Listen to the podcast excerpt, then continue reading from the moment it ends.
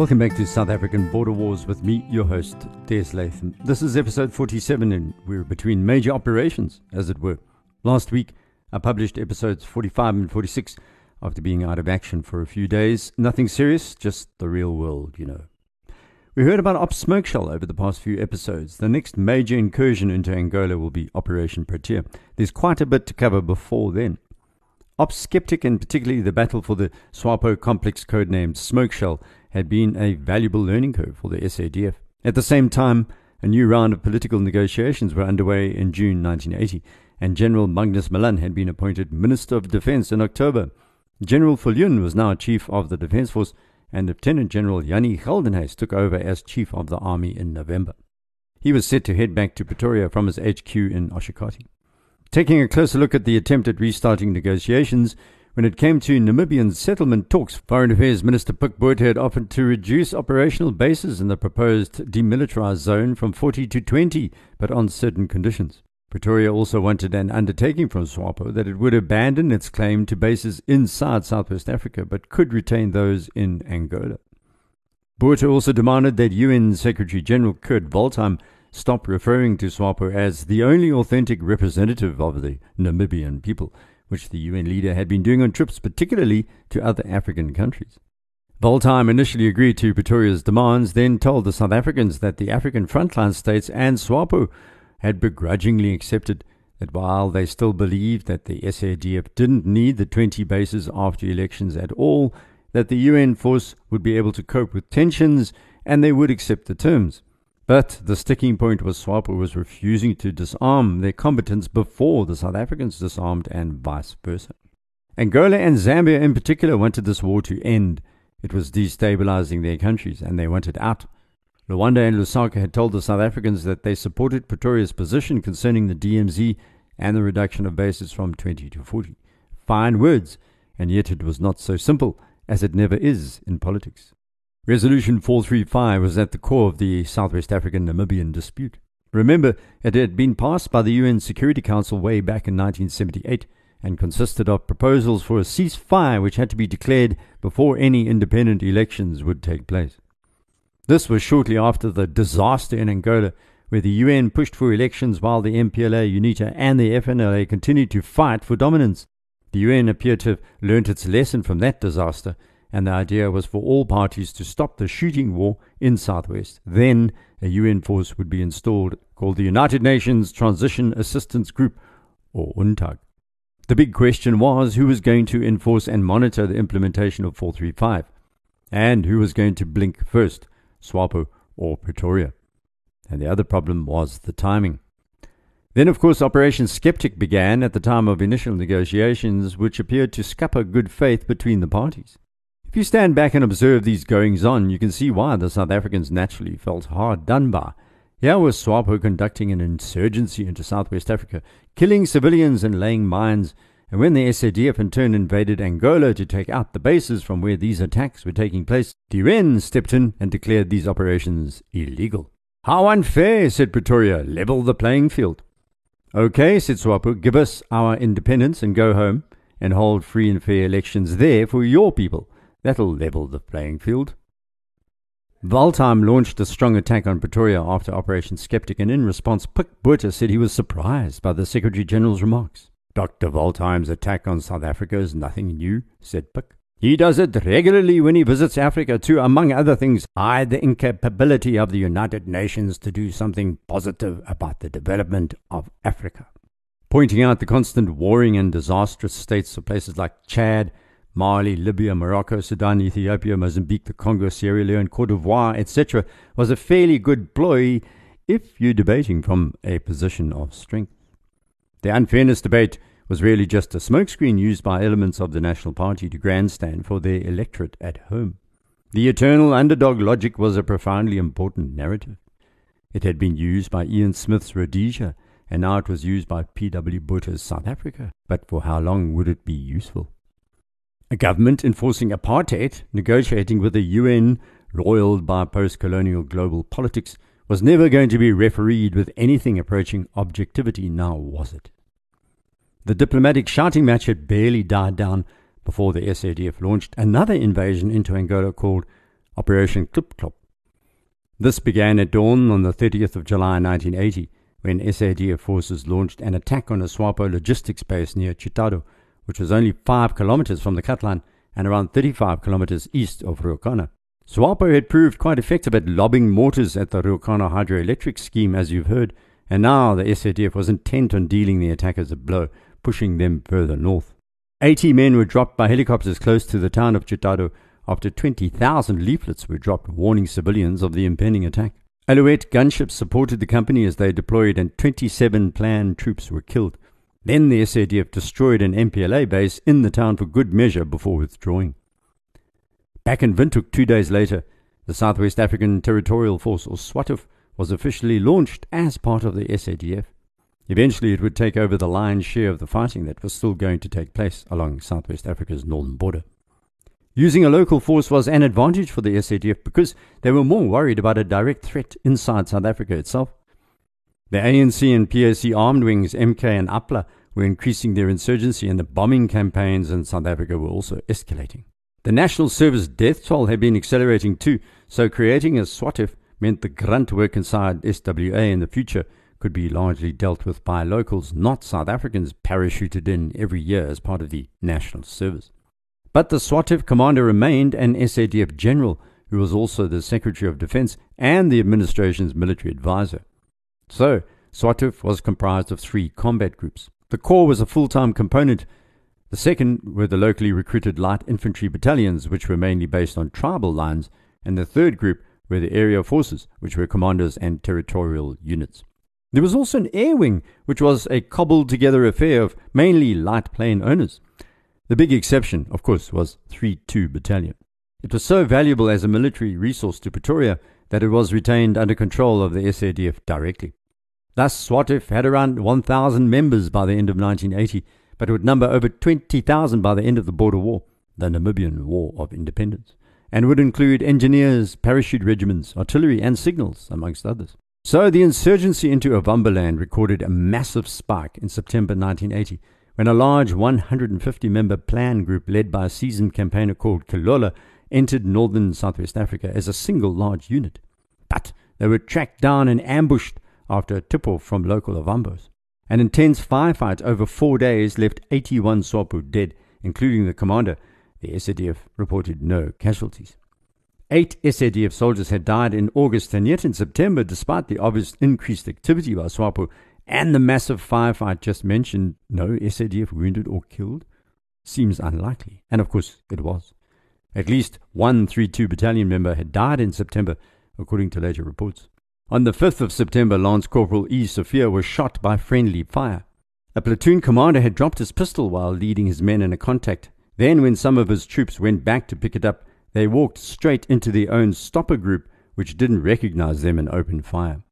As an ops medic, I've treated soldiers hit by friendly fire, including anti personnel shells, and it's excruciating in the extreme. It's frustrating and it's demotivating. By now, 3 2 Battalion was engaged in a vital reconnaissance operation through the month searching for SWAPO's elusive Northwest Sector HQ.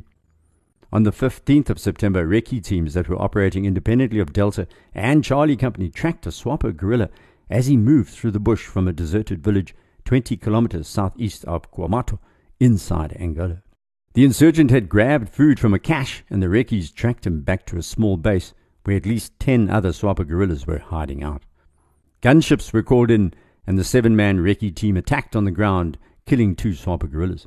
Villagers then told the recce's that another large group of SWAPO were drinking beer at a village southwest of Cuamato, so the Special Force members trotted off to investigate. Indeed, the intelligence was spot on.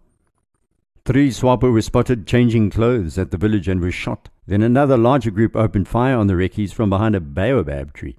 The gunships were called in once more, and during a fierce 40 minute encounter, 20 more SWAPO died. But the South Africans still hadn't found SWAPO's main base. Frustration built up for the recce's and 3 2, particularly Delta Company, which had been tasked with finding this mysterious base around Cuamato. In October 1980, Delta Company was relieved after weeks of searching, and SADF intelligence now believed that the main base was more than likely inside Cuamato itself and being protected by FAPLA directly. This posed a strategic challenge for 3 2 and the South Africans. They were supposed to avoid conflict with FAPLA and the MPLA generally, focusing on SWAPO. But if planned fighters were ensconced in towns behind Angolan army fortifications, then attacking could put civilians in jeopardy as well. There were other moves afoot. In September, something took place which was to lead eventually to the historic battles at Cuito Cuanavale much later. UNITA wrested control of the strategic village of Mavinga from Fapla, and it had one major facility that worried the MPLA an airfield. Jonas Savimbi was going to use this airfield to fly in supplies, and as part of his public relations campaign, it was his window on the world, as Willem Steenkamp writes. That one small village became a focal point for MPLA action over the next eight years of the war.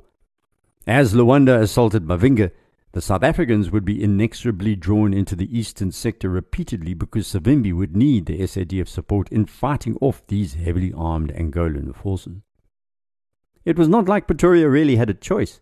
Savimbi had been buffering the eastern zone against SWAPO. And so there was a short lull in November of 1980, but December was different. It took an announcement by SWAPO's Secretary of Administration Moses Garoeb to lift the lid on the action of that month. He claimed that a number of raids had just been made into Angola and had been repulsed by SWAPO and FAPLA. New Southwest African Commander General Lloyd at first rejected that report, but then admitted at a media conference that there had been bases targeted and said there were no South African casualties. SWAPO claimed they'd killed a large number of SADF troops, but as usual, it was almost impossible for Pretoria to hide dozens of body bags from its prying media back home, and this was a case of blatant exaggeration. But you can see the cat and mouse game going on both militarily and politically. By Christmas, the usual number crunching went on. The SADF and SWATF had lost 100 men through 1980, the highest casualty figure ever. The insurgents, as you heard last episode, lost more, 1,447, which, by the way, was a staggering figure that would only be surpassed once more in the next eight years of this war. And yet, the insurgency hardly wobbled, as you heard. So New Year 1981 dawned, and it didn't take long before the dying resumed. But first, politics. In January, the South Africans, SWAPO, and other members of the Southwest African internal political parties attended another set of pre negotiation meetings in Geneva, which ended badly. They degenerated into a shouting match over the UN's pro SWAPO bias. At about the same time, back in Ovamboland, 3 2 Battalion was planning a special event. By mid January 1981, Colonel Deon Ferreira was ordered to take personal command of further deployment inside Angola to find this missing SWAPO HQ.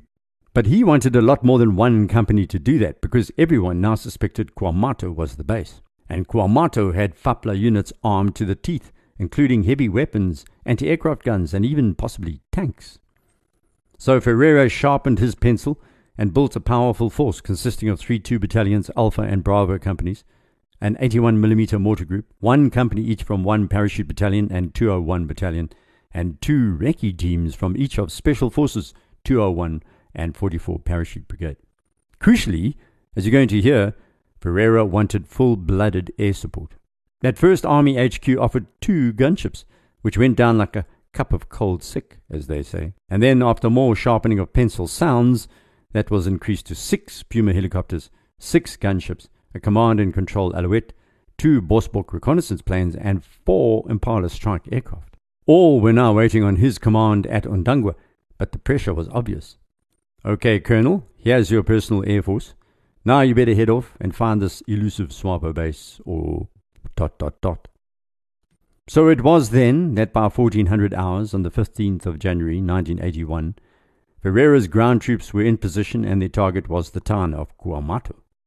This had to be where SWAPO was launching insurgency into Ovamboland, as 3-2 and the recces had scoured pretty much everywhere else. First in were the Parabats of one parachute battalion, who were driven in buffels to the edge of Cuamato. As they swept the town, it was deserted. Then new information emerged that the nearest Fapla contingent was actually 16 kilometers northwest on the road to Xangongo. Then the local Angolan militia made the fatal mistake of not withdrawing, and the Parabats located them, killing one and capturing a second. He was going to provide more information about what was going on. At 1700 hours 30, the parachute company was moving north of Cuamato to set up an ambush when they walked into a SWAPO platoon around 15 strong. The gunships were called in again to assist, and on the way, pilots actually spotted another enemy base from the air. A platoon from 32nd Alpha Company was airlifted in and attacked the base. They were stopped dead in their tracks by the heavy fire, and so three more platoons of parabats and four gunships flew in to help. Six Pumas carrying troops arrived, and Lieutenant Arthur Walker and his flight engineer, Sergeant Boats Bootis, led a two ship formation into the thick of the battle. Anti aircraft fire was directed at these Pumas. Some took hits, and one was Walker's, but he ignored the tracers and continued to land and take off over the next three days of fighting around this town. Yes, the Alouette gunships provided accurate fire support, so none of the Pumas were shot down, but it was going to be a close call. The Impalas were scrambled at Ondangwa and flew over the base five times, knocking out some of the anti aircraft guns and destroying three vehicles. That night, the gunships withdrew after running low on fuel, and at 2100 hours, the Parabats returned to tactical headquarters. One platoon from Alpha Company was left behind as night watch, and they managed to capture two more enemy in the darkness. As with previous captured POWs, these two were more than happy to spill the beans and explained how there were 150 FAPLA troops in the base. Now, at least the attack force had a better idea about what they were facing, if the two POWs were telling the truth. When the fight resumed the next morning, the 16th of January, more anti aircraft fire was directed at the Alouette gunships. The Impalas attacked again at 0820, firing rockets and their 30mm cannon, but missed the targets. At 0847, a second airstrike was called in, and this time the SA Air Force went for range rather than accuracy. That's because they dropped napalm as the Alouette gunships circled the base, looking out for movement. Then at 0855, 3 2 Battalion's Bravo Company was airlifted in by Pumas for another attempt at the ground assault, and eventually at 1100 hours 30, resistance crumbled. More than 70 Fapla troops had been killed, and two 3-2 riflemen were wounded. Given the ordinances used, remarkable really that more on both sides had not died. By the way, Puma pilot Lieutenant Walker was awarded the Honoris Crux Gold for his courage under fire, and no doubt the troops who were on the ground applauded this as they watched the choppers ducking and weaving through the floods of tracers. Things were far from over around Kuamato, however. On the 17th of January, gunships spotted another base nine kilometers south of the town and drew anti aircraft fire. They escaped damage heading back to tactical headquarters but had stored the coordinates for this southern base. That was good news for the Impalas, which flew in shortly afterwards and destroyed the base's 23mm anti aircraft guns.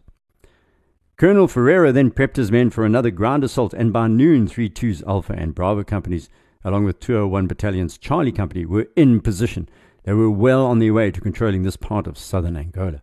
The Impalas whistled in for a second strike, but just before Ferreira advanced, he received a message to end the engagement and withdraw immediately to Ombalantu, avoiding any further contact with Fapla on the way.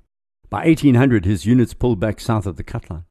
The political fallout I mentioned a moment ago had interrupted military matters.